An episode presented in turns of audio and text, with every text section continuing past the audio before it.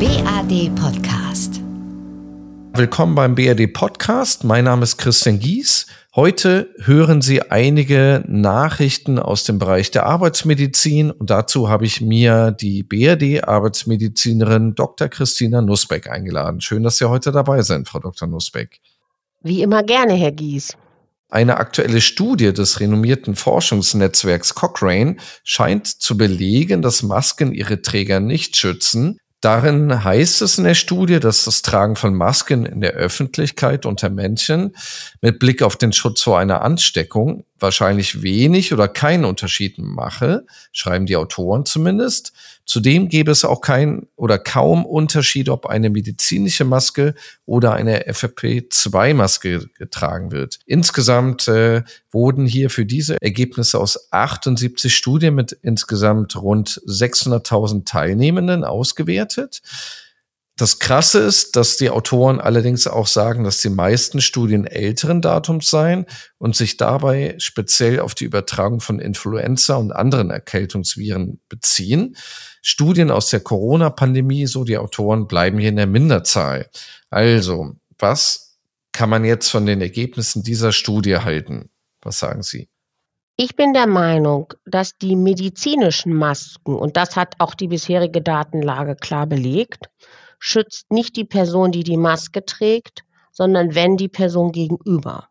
Das heißt, aus meiner Sicht, wenn wir jetzt beim Thema Corona bleiben, nennen Sie es auch Grippe, wenn der Maskenträger sich schützen möchte, vollumfänglich und sage ich mal Richtung 100 Prozent, dann sollte er in der Situation, wo er exponiert ist, entsprechend dem Virus gegenüber, eine FFP2-Maske tragen und das auch kontinuierlich und nicht irgendwie mal wieder die Maske beiseite nehmen, abnehmen in dem Raum. Das heißt, die, die Datenlage, die ich nicht persönlich ausgewertet habe, wenn wir davon ausgehen, im Krankenhaus haben Ärzte und Krankenschwestern die letzten drei Jahre auf Intensivstationen entsprechend die Patienten gepflegt und sie haben im Moment der Pflege und den Untersuchungen und Behandlungen die FFP2-Maske getragen, dann waren sie auch geschützt. Natürlich gehen die Aerosole auch durch die Türen, beziehungsweise die Türen sind offen.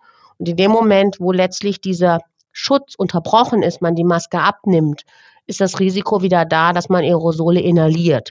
Aber man trägt sie ja nicht permanent. Das heißt, wenn man jetzt in einem anderen Raum ist, sie ablegt, durchatmet, Maskenpause macht, können dort Aerosole sein. Das heißt, ich würde davon ausgehen, dass dann in dem Moment die Infektion, die Übertragung stattfindet oder aber die Maske verschiebt sich ähm, im Rahmen dessen, dass man sie trägt und davon ausgeht, dass man eigentlich Schutz hat. Also ein klares Plädoyer für die FFP2-Maske. Ich teile nicht die Meinung, dass die FFP2-Maske keinen Schutz bietet. Vielen Dank. Nächste Nachricht, auch zum Oberthema Corona. Die Corona-Arbeitsschutzverordnung ist ja früher als erwartet am 2. Februar 2023 weggefallen. Das heißt, bundeseinheitliche Regeln sind nicht mehr nötig. Heißt das jetzt im Umkehrschluss, dass äh, aus medizinischer Sicht alle Menschen wieder zurück ins Büro kommen sollten? Prinzipiell Pauschalisierungen sind immer ungünstig, aber zum Thema mobilen Arbeiten es ist ja nicht mehr eine klare Vorgabe, dass, klare Vorgabe, dass es angeboten äh, werden muss. Man muss sich immer fragen, es ist immer ähm, eine bilaterale Geschichte. Wir haben die Seite des Arbeitgebers und wir haben die Seite des Arbeitnehmers. Und die Frage ist ja nicht nur der Komfortzone, sondern was ist wirklich medizinisch notwendig? Und wo haben sich jetzt einfach in den letzten drei Jahren Prozesse ergeben, die, die als praktisch hm, sich offenbaren? Also wir haben Firmen, die kündigen beispielsweise jetzt schon Büroräume, weil sie sagen, es hat sich erwiesen in den letzten drei Jahren, es war eigentlich positiv, wenn man gesagt hat, man bietet den Menschen das, das Arbeiten zu Hause an und nicht mehr jeden Tag im Büro. Aber letztlich, wenn man sagen muss, wir haben jetzt die Phase der Endemie, also Corona geht so weiter, dann muss man sagen, ist auch das Arbeiten wieder in den Büroräumlichkeiten entsprechend richtig. Die nächste Nachricht äh, behandelt das Thema Darmkrebs. Weltweit erkranken jedes Jahr 1,4 Millionen Menschen neu an Darmkrebs. Allein in Deutschland sind es jährlich mehr als 60.000 Personen. Wie alarmierend klingt das jetzt für Sie? Was kann auch jeder gegen Darmkrebs tun? Also, da laufen Sie ja bei mir offene Türen ein. Darmkrebs ist die Erkrankung, wo sich die Früherkennungsuntersuchung absolut lohnt. Wer entsprechend altersgemäß zur Vorsorge geht, auch die Darmspiegelung, so lästig sie natürlich für den Einzelnen erscheinen mag. Es ist für niemanden schön, diese Untersuchung über sich ergehen zu lassen. Ich sage es mal ganz bewusst. Ähm, aber ein Darmkrebs entsteht nicht aus dem Nichts heraus, sondern er entsteht aus einem Polypen. Und somit, wenn der Polyp frühzeitig abgetragen wird, kann gar nicht erst der Darmkrebs entstehen. Es gibt Ausnahmen, schnell wachsende Tumore, aber sehr viele Erkrankungen sind durch die frühe Darmspiegelung und Polypenentfernung zu vermeiden.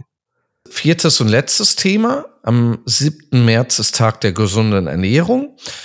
Obwohl wir es besser wissen, essen wir eigentlich täglich das Falsche. Zu fett, zu süß, insgesamt zu ungesund. Krankhaftes Übergewicht ist eine Epidemie, unter der die ganze Gesellschaft leidet.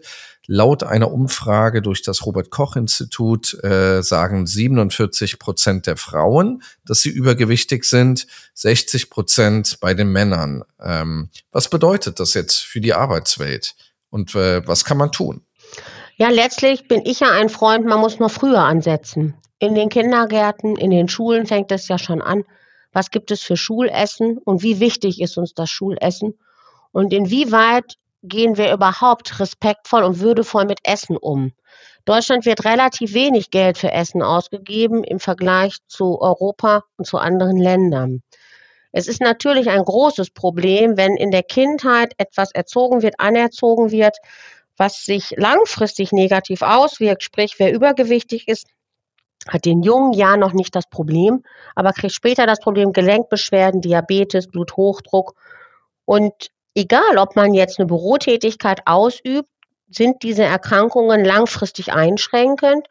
Von körperlichen Tätigkeiten wie ein Feuerwehrmann, der massiv übergewichtig ist, der kann entsprechend seinen Atemschutz nicht mehr anlegen. Oder ein, ein Handwerker, der, der auf die Leitern gehen muss, der körperliche Arbeiten hat und wenn das Übergewicht ihn so behäbig macht oder auch der Bluthochdruck oder die Insul der insulinpflichtige Diabetes, dann sind das Einschränkungen, die vermeidbar gewesen wären durch eine gesunde, ausgeglichene Ernährung und Bewegung. Aber wie es so schön heißt, was Hänschen nicht lernt, lernt Hans nimmermehr.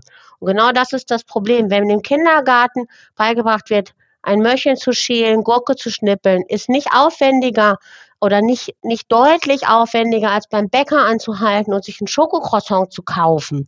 Und langfristig, ähm, wir möchten ja alle nicht wirklich übergewichtig sein das Schönheitsideal ist ja schon verbunden mit einer gewissen Körperlichkeit und, und Schlankheit. Nur der Punkt ist, wie haben wir es gelernt, wenn es normal ist, dass wir beim Bäcker anhalten und uns Fertiges kaufen, weil Mama sagt, kein Problem, äh, spring da gerade rein und kauf dir etwas. Oder aber es wird zu Hause das, das Meerkorn- oder Vollkornbrot geschmiert, ein Salatblatt dazwischen gelegt und eben auch noch ein Stück Obst ähm, dabei gereicht. Dann übernimmt man das sein ganzes Leben. Perfekt. Ich danke Ihnen, Frau Dr. Nussbeck. Gerne. Weitere Informationen zu all diesen Themen Darmkrebs, gesunde Ernährung und Corona finden Sie auf unserer Internetseite www.bad-gmbh.de. Vielen Dank für Ihr Interesse. Schalten Sie auch beim nächsten Mal wieder ein und alles Gute für Sie. Tschüss.